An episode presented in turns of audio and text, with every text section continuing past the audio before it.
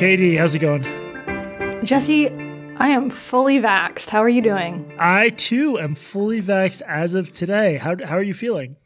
I feel I I feel fully vaxxed. That's that's how I feel about it. Um, you know, I got I got a special vaccine just for podcasters. Um, so I assume I think it was like Moderna plus Pfizer plus Johnson and Johnson plus AstraZeneca. It was all mixed up in one. Um, that's what I requested at least. I wanted to get a little bit of all of them. Um, but I am still alive. My arms have not fallen off. My penis has not fallen off. As my 86 year old neighbor said, he was uh, worried about about happening to him. Um, so yeah, fully vaxxed. I'm just looking forward. I feel like your lifestyle is not going to change that much because you're an island dwelling recluse. Yeah. For me, when I think about like the last year, how many times I passed someone on the street and I've been like, I want to lick that person. And and under normal circumstances I would, and then like, fuck, COVID. Or I will often see on the streets of New York, like a half eaten slice of pizza that a rat or a pigeon is just feasting on. I almost said fisting on. Maybe that too. And I'm like, under normal circumstances, I would just take it because it's free food. But god damn it, there could be COVID saliva. So this is really going to get me back to my normal life. And I'm looking forward to that.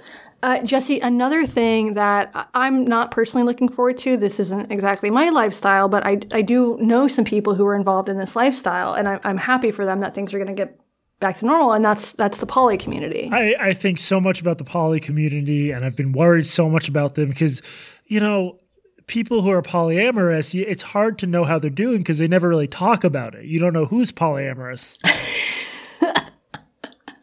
they engage in, a, in, a, in what they call processing. It's like 90% of what you do if you're poly, I believe. It's like 10% having sex with other people, 90% talking about your relationships. Um, but yes, I assume that it has been difficult in the poly community since COVID started.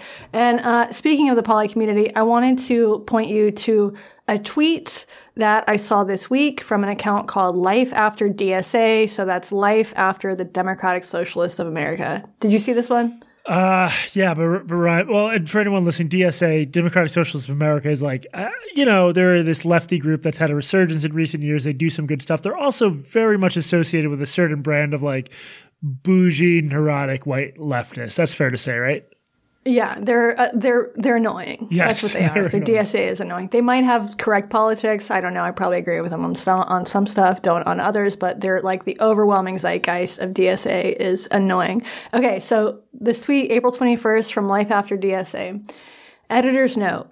We got word that all members of the executive committee of DSA Cincinnati are stepping down after defending a sexual abuser who they're in a polycule with. And the grievance officer assigned to the case was also in the polycule. We're not kidding. Um, and then it goes on we won't wait. We won't weigh in on polycules. That's between you and your contacts list. But the committee accused survivors and some other members of transphobia, all to defend a sex abuser. Some members they also they, all, they accuse were also trans and non-binary. We're still not getting. The next tweet: Can people in the polycule please stop threatening us? We get that you outnumber us, but it's not a good thing. Okay, so I have no idea if this is true or not. I reached out to the to Cincinnati to, to the Cincinnati DSA to get some sort of confirmation. They did not, surprise, respond to my DM, but it looks like uh, the poly community and the DSA community are having some drama. How big are polycules usually? I mean, I've only been in one polycule, and it's just me and my wife and Moose. okay, now can we say what podcast this is? This is Blocked and Reported, and I'm Katie Herzog. I'm Jesse Singal. What uh, what's on the docket today? Okay, today we're talking about what are we talking about? You have a study you want to talk about? Yeah, we're going to talk about the hyper racialization of everything. And, and we think that this segment could help end white supremacy. But before that, we are going to talk about some drama in atheist land. Ooh, I love atheist drama. All right. So, Jesse, you are familiar with Richard Dawkins?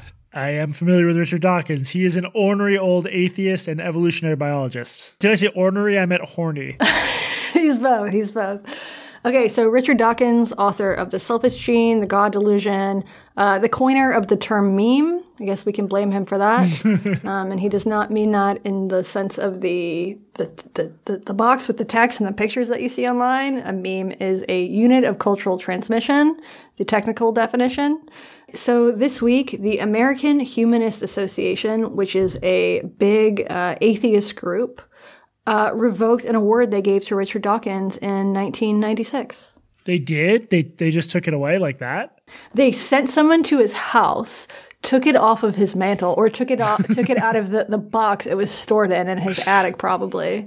These these atheist paratroopers just Yes. parachuted in. Yeah. Yes. Okay. So uh, the American Humanist Association. So they they issued a statement, and I'm just going to read you part of the statement.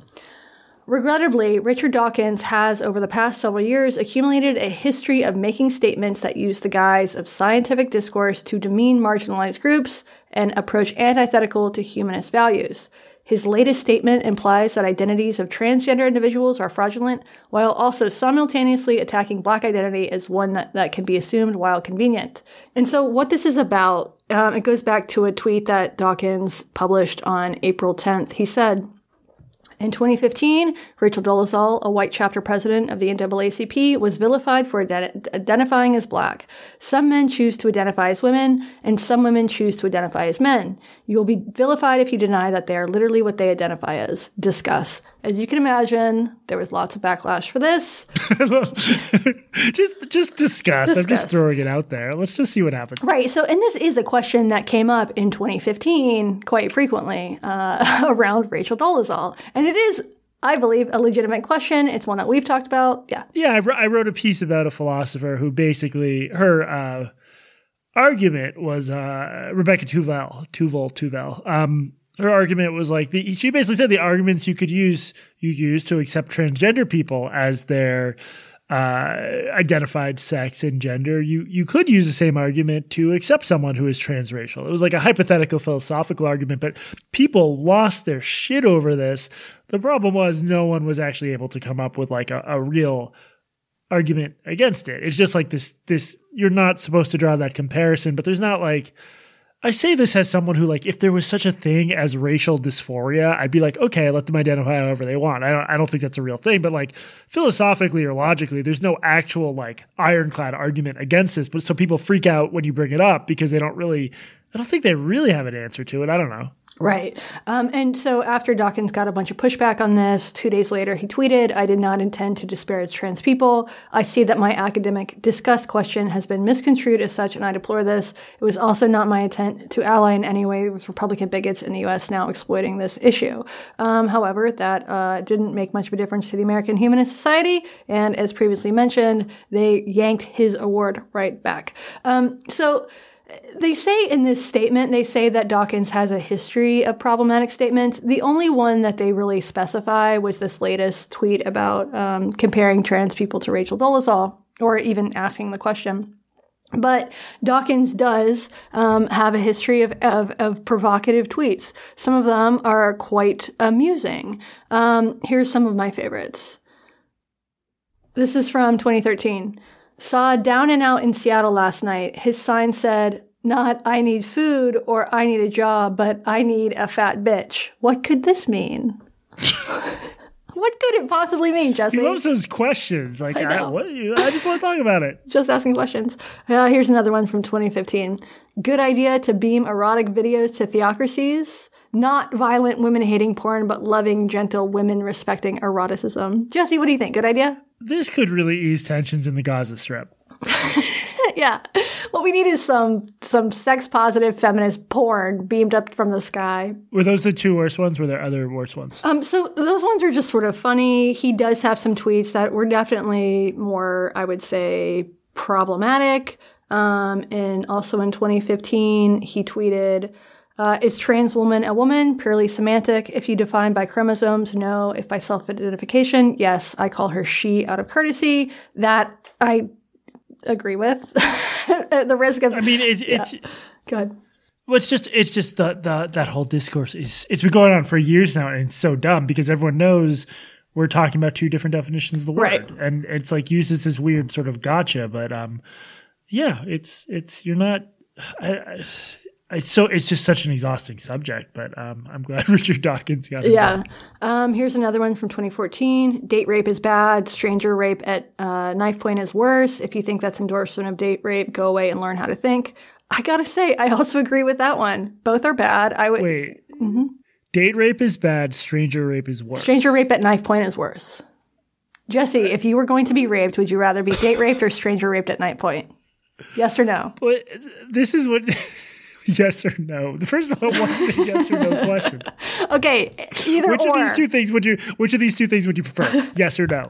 Um, I think I think our man Dick uh, does have the Dick Dawkins. I'm like I'm in I'm in favor of just asking questions. I, I'm on record as being in favor of it, but you can't just be like.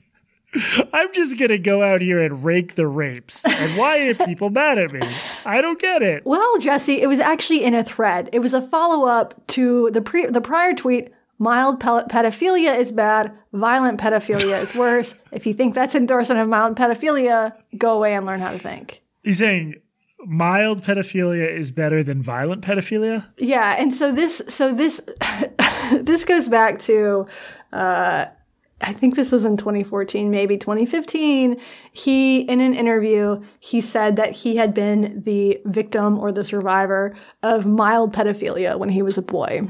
So when he was a boy, he had a te- this was in an interview. He said that he had a teacher who stuck his hand in his pants, and it was a sort of mild pedophilia, and he wasn't scarred by it. And that uh, a lot of people didn't like that. But it's also probably he's talking about his own experience. It's also probably true.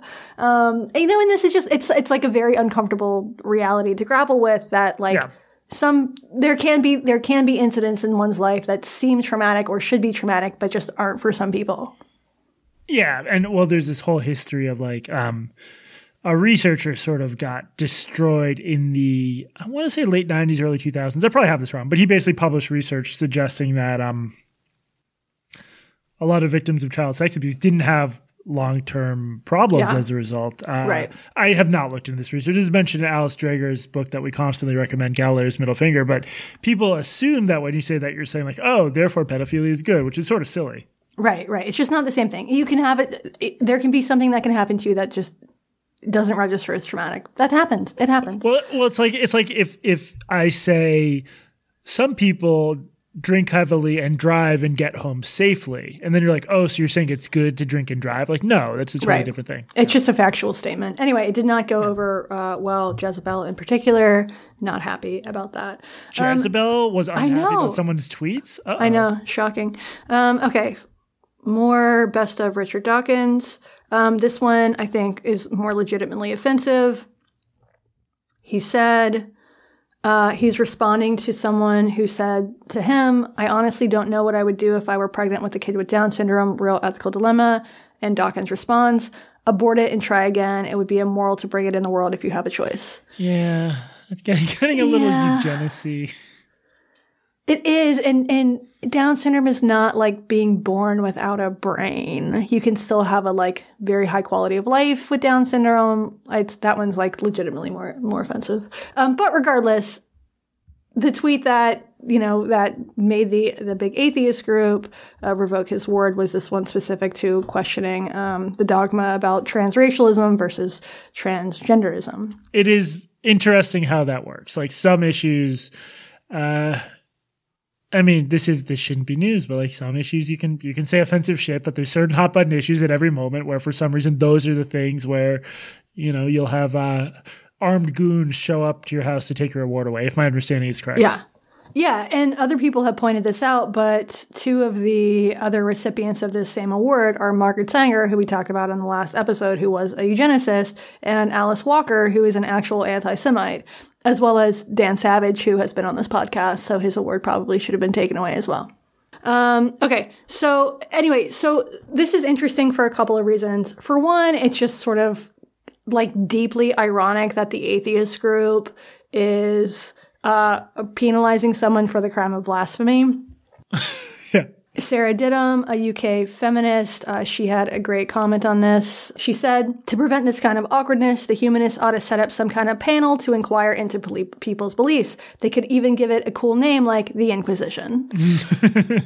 um, and then it also just speaks to sort of broader trends within the atheist movement, which has gone through its own sort of like lots of uh, lots of tension and its own sort of awakening in recent years. Um, Dawkins, as well as uh, Sam Harris and some other prominent prominent atheists or new atheists have been criticized a lot by fellow atheists for, for one thing, um, their uh, their comments on on Islam. Um, they think Islam is a violent religion. Um, they're also they also criticize all religion. Um, but of course, like you criticize Islam, and it you you know it brings in all of these claims of Islamophobia rather than like criticizing the or the religion, it is often perceived as criticizing the people themselves who are adherents of this religion. Um, there's a woman named Sarah Haider who I've interviewed before, who is a former former Muslim. She's an American um, from Texas, and she's a, she's an atheist. And she told me I interviewed for her for The Stranger, and she told me that one of the things that was like hardest for her to sort of wrap her mind around was that when she talks about the problem of like Islam's treatment of w- women, and of course this is not this is a generalization. This is not it is not true that every like Islamic society is terrible to women, but some of them certainly are. Um, she didn't find a lot of support among among atheists. Um, because of this like fear or maybe it's something else maybe it's not a fear maybe it's a genuine a genuinely held belief that criticizing islam is uh, is is bigoted um, there's also been lots of tension within the new atheist movement about sexism uh, me too so dawkins has gotten dinged for dinged for a bunch of stuff as have uh, a few other of his his uh, contemporaries I, i've never looked deeply into the um, it, it, this whole atheism thing surrounds atheism plus, yeah. which is like atheism plus social justice. I think it became an incredibly toxic internet uh, conflagration. Scott Alexander Siskind wrote what I thought was a good article that was just like, why should atheist communities like take up these other causes? They're they're atheists. They might disagree on these other causes, but it is. I don't know. I mean, this could be true of like some uh, strains of ideologues in general, but some social justice people sort of seem to think that like every space should be about the subjects they care about. Right, totally. And it does there is just this sort of like not just the irony of this group, you know, condemning a group that is that really is rooted in in in free inquiry and in in in freedom of speech. You know, it's to be an atheist is in some ways to go against, or at least it has been in some ways to really go against the grain of, of predominant, at least American thought. Um, and so there is this sort of this like real irony of them of them making these statements against um, speech you know, Dawkins last year he was deplatformed from uh, from a debate society at Trinity College. Um, you know, the at the time one of the one of the leaders of this this group said the comfort of our membership is par- is paramount. Um, so this idea that like a debating society thinks that there should be a safe space for its members, um, it just it, it is like it's another example of this sort of great awakening and how it is uh, infiltrated lots and lots of different institutions and movements and ideologies um, it, around the West it's so weird to me the, the ignorance atheist show when they say there's no God, when like anyone who looks at the evidence, there are clearly 17 gods. There's no other way to interpret just the exactly 17. so exactly 17. And I, I, you know, I don't want to overstate this, but I think people who believe in 16 or 18 should be put to death. Jews are sort of atheists, right? we are very into Adonai, the big man upstairs. Oh, is that his well, name? I have very little. Yeah, I have very little faith in him. But um, you, we're we're religious Jews are as into God as anybody. Trust me. All right, Jesse. Anything else we should say about Richard, Richard Dawkins and his prosecution for thought crime? No, I just hope when I'm at his age, I am uh, still that ornery and or horny. Either way, and still tweeting. Still tweeting. He he does tweet through it. You got to give him that. Uh, but no, that was that was a interesting story. Uh, what did you think of his his little sort of tacit apology? I was a little disappointed in that. Yeah, I I don't know. I mean, he's his whole brand is just unapologetically tweeting question questions ranking rapes and pedophilia. So yeah, that seems a little bit out of character, maybe. All right, moving on. Jesse, this Mother's Day, forget stale presents like cards and flowers and breakfast in bed and singing telegrams delivered by a clown in a monkey suit. And get your mom something she'll appreciate for the rest of her life. A butthole so clean you could snort coke off it. I assume you're talking about the Hello Tushy modern bidet attachment and not a roll of toilet paper? Exactly. Toilet paper is so last year. And honestly, doesn't mom deserve better than a few sheets of double ply? She sure does. This Mother's Day, show mom who loves her the most by gifting her a brand new Hello Tushy 3.0 modern bidet attachment. Mama already got a Hello Tushy on her pot? Upgrade her to the new Hello Tushy 3.0. If she's new to the revolution, help her join millions of happy Hello Tushy customers right now for a clean butt with every flush. This Mother's Day, give the gift of a clean butt. Go to hellotushy.com slash barpod to get 10% off plus free shipping. This is a special offer for our listeners at hellotushy.com slash barpod for 10% off. That's hellotushy.com slash barpod. And mom, you're worth it. Katie, what are your thoughts on race? Oh God, Jesse. Oh God. Why are you, why do you have to do this to me after I got my COVID shot? I think I'm starting to have the hot flashes. Or is it cold flashes? I'm having both. Flashes, just flashes in general. I'm having I'm having I'm flashing. I'm I'm having flashers right now. I'm flashing people left and right. It must be the uh, the COVID vaccine flashes. Um, You know th- that is one thing to look forward to after the vaccine is br- the, bringing black flashers. yes, we don't have enough flashers, uh, peeping toms, perverts of all stripes have had to just stay indoors because of this fucking pandemic, and I miss them. Yeah, you got to keep your mask on and take your clothes off. All right, so I want to talk about this really interesting uh, paper that came out. It's a preprint, meaning it hasn't yet been peer reviewed, but it was getting some attention online because it, it's just uh, it's interesting. So we've talked a little bit on this podcast about how racism is real, race is important, but in recent years, especially, I'd say since Trump's election, it does seem like we've sort of gotten to a point where progressives, it could be argued, insert race into absolutely everything, right? Absolutely everything. And there's this idea that seems to be spreading by the minute that racism is in the air, that white supremacy is literally in the air, and it infuses everything that we do. Everything. Yeah, and and one of the interesting potential consequences of this is there's a fair amount of political science research showing that when you make policy arguments in explicitly racialized terms, um, there are a lot of white Americans who uh, often are a little bit racist, and if they identify an issue with helping black people, that is likely to turn them off, and you know, we live at a time when like it seems like this is the way we talk about everything, even very specific niche geopolitical issues like like the Israeli-Palestinian conflict. You often see that put into this like American style white supremacy box, climate change uh, constantly treated as a racial issue, issues where you would want to get a lot of people on the same page, maybe even regardless of whether they're liberals or conservatives. And um, part of the reason for this is like white liberals. There's a great piece by Matt Yglesias uh, call about the so-called Great Awakening in Vox from a ways back. We're basically at a point where a lot of white liberals are further to the left on racial issues than black Democrats, which is pretty crazy. Yeah, definitely. Okay, so two Yale researchers decided to try to measure whether and to what extent uh, framing things in terms of class versus race or race and class affects people's uh, level of receptivity to progressive messaging. So if you argue we should do X, does it help to say we should do X because it will help black people or fight white supremacy? This was a joint effort from uh, Micah English. She's a PhD student in the poli sci department at Yale, and Joshua Kalla, uh, also at Yale. He's an assistant professor of political science and statistics and data science. Uh, can you do a quick side story about Josh Kalla? Yeah, please do. So back in 2015, the I think the first feature I ever wrote that got a little bit of national attention was about this young researcher who had published a groundbreaking story about how to get people uh, more in favor of gay marriage. Just astounding results of this sort of uh, intervention that that flipped people to support gay marriage it was one of the craziest academic scandals you'll ever see. It turned out he basically just made up this survey data.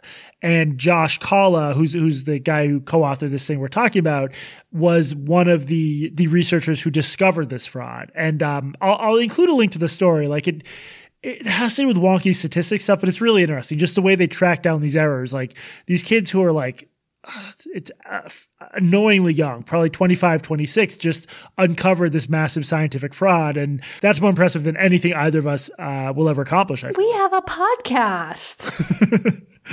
I have a podcast. Oh God, when bars open back up, we haven't had bars open since I started this podcast. I haven't been able to just go up to people and be like, "Hey, I'm Jesse. Yeah, I have a, I have a podcast. It's no big deal. Hey, ladies."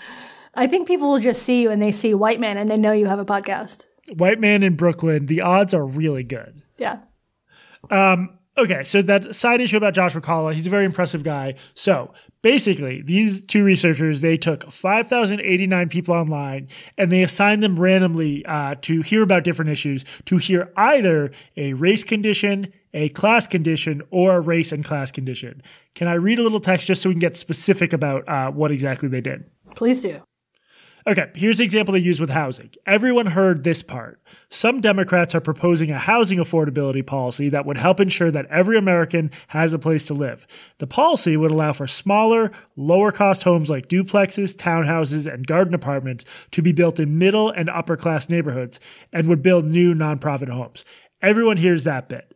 Then some people hear a, a racialized version with lines like a century of housing and land use policies denied black households access to home ownership and neighborhood opportunities offered to white households. Connects it to white supremacy, intergenerational poverty, stuff like that.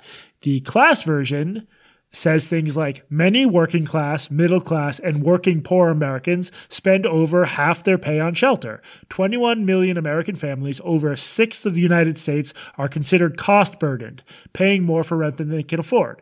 Then there's a race class version that's sort of a hybrid of the two. It talks mostly about how black people have been impacted by bad housing policy, but but connects it to class. Um, so I looked at sort of the results and, and I read this paper it seems like there is no advantage when it comes to any group white Democrats, black Democrats, Latinos, uh, any, any group. There's no advantage to either the race or the race and class framing. And I wanted to make sure I wasn't missing something because it just seemed like a very straightforward result. I sent a DM to the researchers. Here's what Micah English wrote back. Yes, correct. Even among black respondents, class framing was just as, if not a bit more, effective. In other words, even the group you would think would be most receptive to hearing about race, talking about race wasn't advantageous. She continues, so no groups where race or race and class perform better than class. No groups. What, what's your reaction to this, Katie? I mean, it's really interesting. And I th- like a lot of the sort of chatter that I've seen online, this has been framed as like people, the reason for this is that people are racist. I haven't read the study, so maybe they get into this my question is is this because people are racist black people white people latino people all people are racist and they don't want uh, you know uh, race conscious policies or do they just hate like anti-racism woke sort of messaging is it just the ideology or does this show like actual deep-seated racism within society so my guess would be so these are just 5,000 random Americans. These aren't, and most Americans are not really into the culture war muck. I asked a different version of that same question to Micah, which is, is it fair to pin this on racism versus if you tell me about a new policy and then you tell me it's going to help black people, I might just be like, well, what do I care? That's not going to help me. For what it's worth, she responded uh, saying that she thinks it's, quote, really difficult to disentangle self interest and racism. She does think racism is a part of it. I think there's some uh, data that. But how would that explain why? How would that explain why black people are less? Are I think for black people, it was just there was no mostly no advantage to talking about it that way. It didn't really turn them off. For whites, it did seem to turn them off more. Okay, so so the bigger lesson here for Democrats is pretty obvious. You mean just just framing things in terms of class? Yeah, stop fucking talking about race all the time. It turns people off. If you want to have policy victories, if you want to win elections, don't make everything about race. Right. Well, I mean, I get okay. A couple responses to that. One is like this is just an experiment, and and this you know might come down to a shift of two or three points on like a hundred point scale, something like that. Uh, Micah was pretty, you know, confident that in the long run, even a small effect matters because if you make a certain framing decision and then you have a million instances of, of sending that message out into the world, it could matter. But it, you know, it's not really a real world experience. The other potential counter argument is like, politics isn't just persuasion. It's also getting people fired up. And when you think of like the most uh, engaged Democratic like voters and volunteers who are like, you know, Elizabeth Warren supporters, stuff like that. They love talking about race. So, do, isn't there a risk that you would sap their energy if you didn't? Yeah, but uh, okay, Elizabeth Warren volunteers and, and voters or didn't win the election. You know, Joe Biden, who is not the woke candidate, Joe Biden, who um, has of course been vastly criticized for his for prior policies on race, he has certainly taken a woke turn. He has certainly, um, since the election and, and since the inauguration, he talks about race a lot more. He talks about anti-racism more. Um, I think that's a mistake. Um, if you want to continue to win elections, I think it's a mistake. I don't really give a shit if they alienate the small number of Elizabeth Warren voters versus bringing in a larger group of everybody else, if that means that Democrats are going to win elections. Yeah, I, I do think it's like it's worth noting that you know even though Biden was the guy, this this probably for a 21st century election there was a lot of talk of race and and all the trajectories were bad in terms of non-white groups. Blacks went toward Trump, Latinos went toward Trump.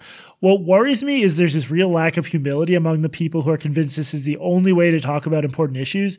It, it seems like almost a religious mindset where no amount of evidence will convince him that you shouldn't necessarily always forefront race. It's not just about forefronting race. It's this idea that if you do not want to forefront race, if you have a different perspective on uh, on anti-racism, if you if you don't if you're not Ibram Kendi, then you are an actual literal racist, and that turns people off. Um, people don't like to be called bigots. They don't like to be called racist, um, and maybe that's white fragility itself, um, but they don't like it, and I think it I, I think it it will drive people uh, away from Democrats if that's the message that you're getting. We've talked about this before, but I, I do think when you look at like uh, since George Floyd's murder, just the extent to which all the coverage of police reform, you would think that no white person has ever been wronged from by the police. And and even though there's there are disparities, we all acknowledge that, but there's vast swaths of the country that are mostly white and have very fucking corrupt police. And you're telling those voters this is not an issue for you, which is the opposite of what you're supposed to do in politics. After Ma'Khia uh, Bryant, the 16 year old girl who was killed by police in Columbus, Ohio, was killed, Chris Cuomo, um, the CNN dude, tweeted something about how you know white people aren't going to care about this until white children are killed white children are killed by the police. There's this, we'll put a link to this in the show notes. This is really worth exploring, and we've talked about it before. But the Washington Post uh, police shootings database, you can select for different races by different years. I just, I explored it for a little while the other day, and, and black people are overrepresented relative to population, but, uh, but the number of unarmed people killed by police is shockingly low compared to what I think the the average media consumer would believe. So in 2020, there were 55 unarmed people killed by police in 2020. And Ma'Khia Bryant, obviously that was this year, but she wouldn't have fallen into that category anyway because she was in the process of, of attempting to stab someone else. So of those 55 unarmed people killed by police last year, 24 of them were white, 18 of them were black, eight were Hispanic, and then some some some percentage of them were unknown. This is a country with 330 million people, tens of millions of police encounters every year, and 55 unarmed people were shot and killed by the police in 2020. The database isn't perfect. This is police shootings. This doesn't include like George Floyd wouldn't have been represented in this database because he wasn't shot. Um, but still, or Eric Garner, or Eric yeah. Garner. So there are, are isolated other isolated ca- occasions that aren't represented in this database. But we're still talking about a tiny, tiny number of people. This and, idea that like cops are like left and right, just gunning people down it's it's horrible. It should be lower, but it's just people. I don't know. There, there's some detachment from reality with regard to the actual numbers, uh, as horrible as individual cases are. Did you see? Okay, so after Daunte Wright was shot by police a couple weeks ago, uh, Chelsea Handler um, tweeted something like, "Why would any black person actually stop for the police if you have a fifty percent chance of being killed?" so irresponsible. I mean, there are there are lot there are way more people in the US are killed by cops in other Western nations. That is definitely true.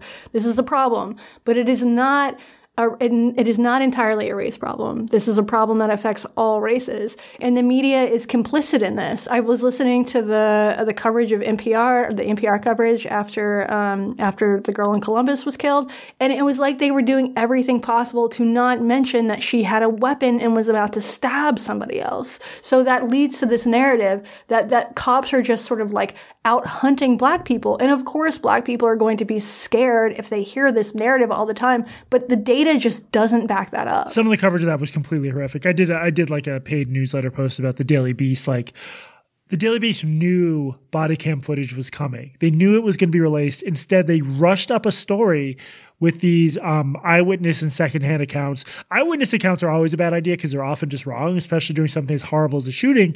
But the Beast just these completely false accounts. One of them from a witness who was like, yeah, she had already dropped the knife. They just shot her anyway. I, again, just this idea that police are routinely executing people with no justification, which, look, the worst of these shootings, like Tamir Rice or um, the killing of George Floyd, which was not a shooting, they are really, really horrible. But the, the the it is fairly rare for people to be killed. I don't know, man. I, it just worries me that it watching media just be completely unable to report accurately on something where we have a video was so weird and it's not the first time it's happened. Yeah, totally. It's just it just really distorts the message and I think this is this is really unfortunate because it also gives people, especially black people, um, you know the false impression that every time they enter they they uh, interact with a cop they're at risk of being killed. You know there i think as i see it there are a couple different issues here right? So there are police killings and then there are the consequences for police killings. Only about 2% of um, of police who are involved in shootings or in killings are arrested uh, of that tiny percentage, only about a third have been convicted. So we're talking about only like in the dozens of cops who've ever been prosecuted, successfully prosecuted um, for killing people. That's a totally different issue than the question of whether or not police violence is this sort of, or police shootings, police killings is this epidemic, which I literally, on NPR, one of the hosts of Morning Editions literally said there was an epidemic of killing, of police killings of black people. That's not true. You know, we're talking about literally 18 unarmed black people last year. That is not an epidemic. Um, there were about a thousand people are killed by the police every year, and the vast majority of those are people who are armed. There's definitely, obviously, things can do, uh, we can do for police to be better at sort of de-escalating. I, I, the thing that, and I, I am very skeptical police. Police lie all the fucking time. Like we shouldn't get that twisted, but um, it just you end up ignoring some of the main issues one of which is just like the sheer number of guns which i know there's nothing we can do about so maybe that's why people focus on other stuff but like you're not going to have situations where cops don't feel at risk because there are so many guns around i I don't know. Everyone would benefit from cops using force less. To, to treat this as just an issue for one racial group is, even if they're uh, disproportionately uh, harmed by it, I agree with you. I think the messaging on this has been awful. I, I hope more people follow up on this study. I'm sure they will. There are, of course, online some questions about the methodology, some people disagreeing. But this, I think this fits both with like our intuitions about like, you're trying to make as many people as possible care about an issue, not feel turned off by it. And it fits with past political science research. So I'm, I'm glad these guys ran this study.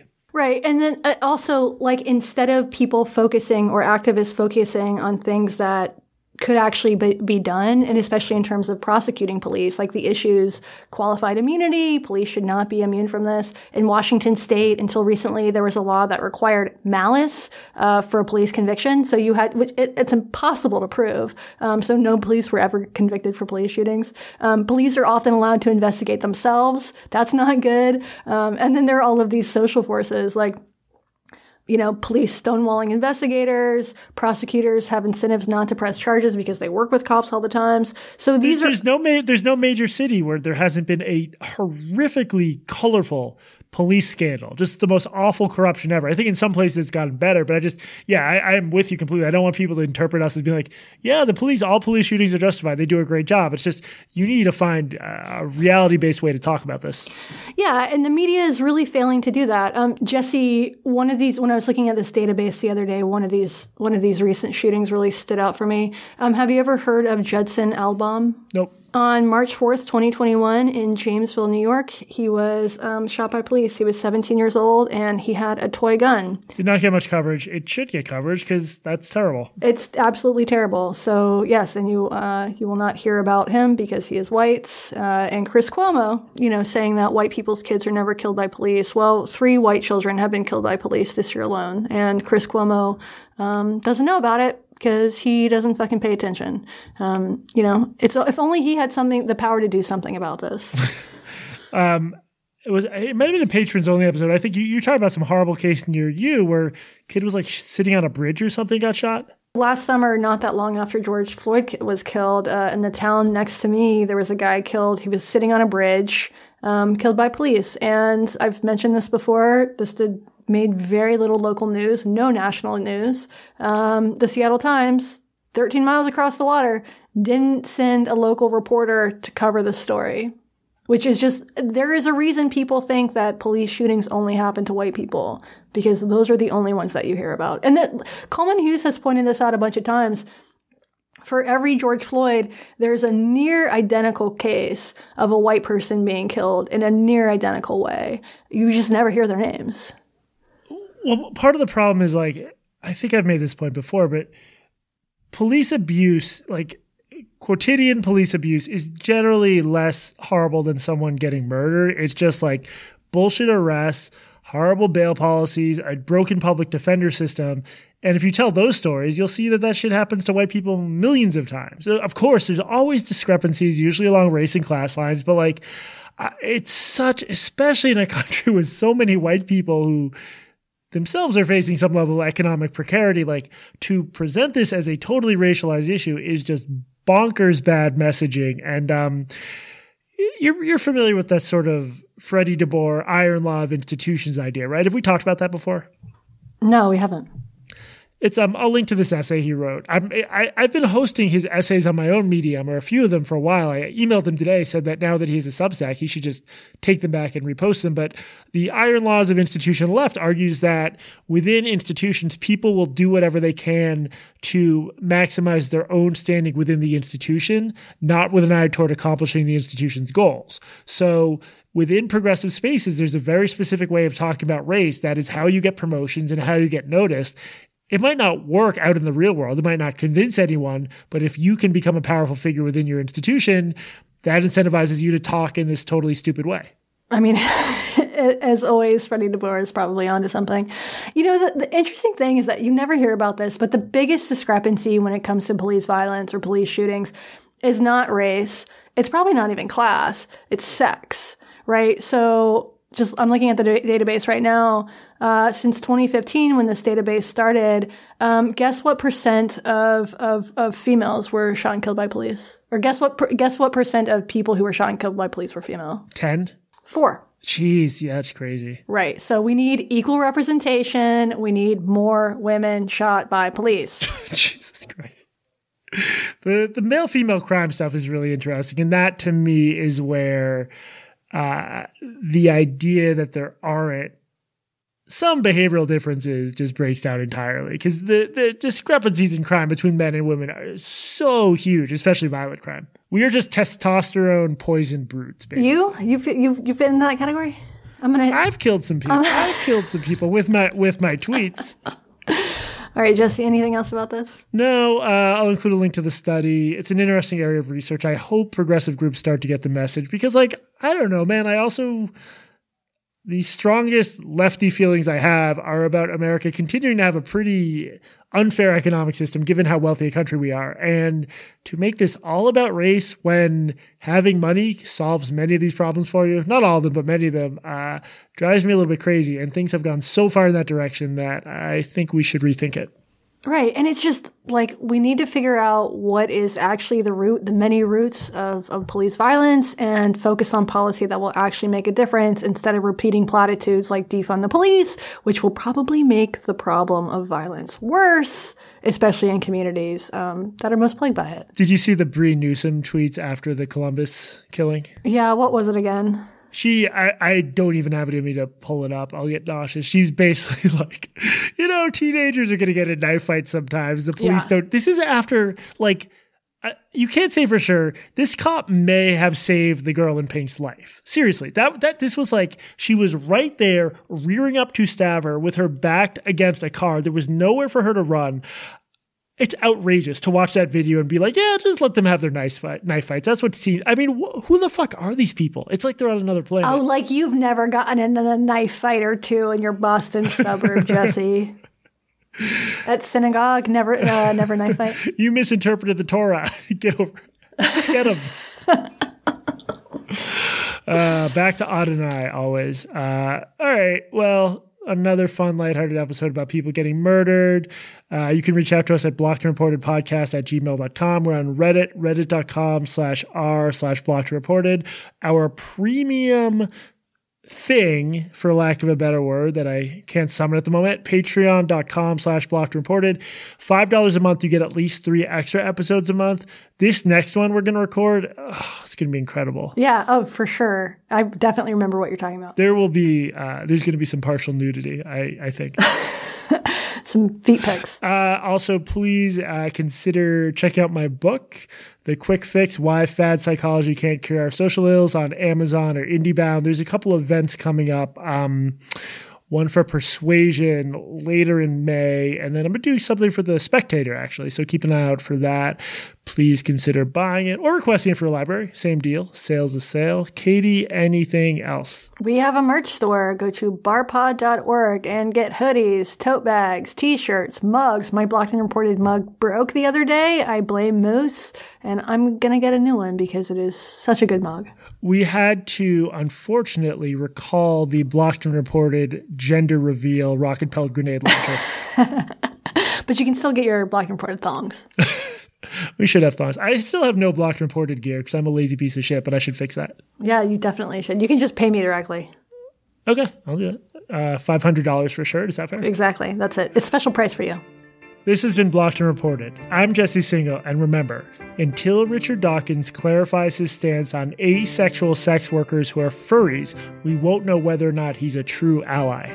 And I'm Katie Herzog, and also remember, before you bring back the polycule after COVID, check everyone for herpes and lice.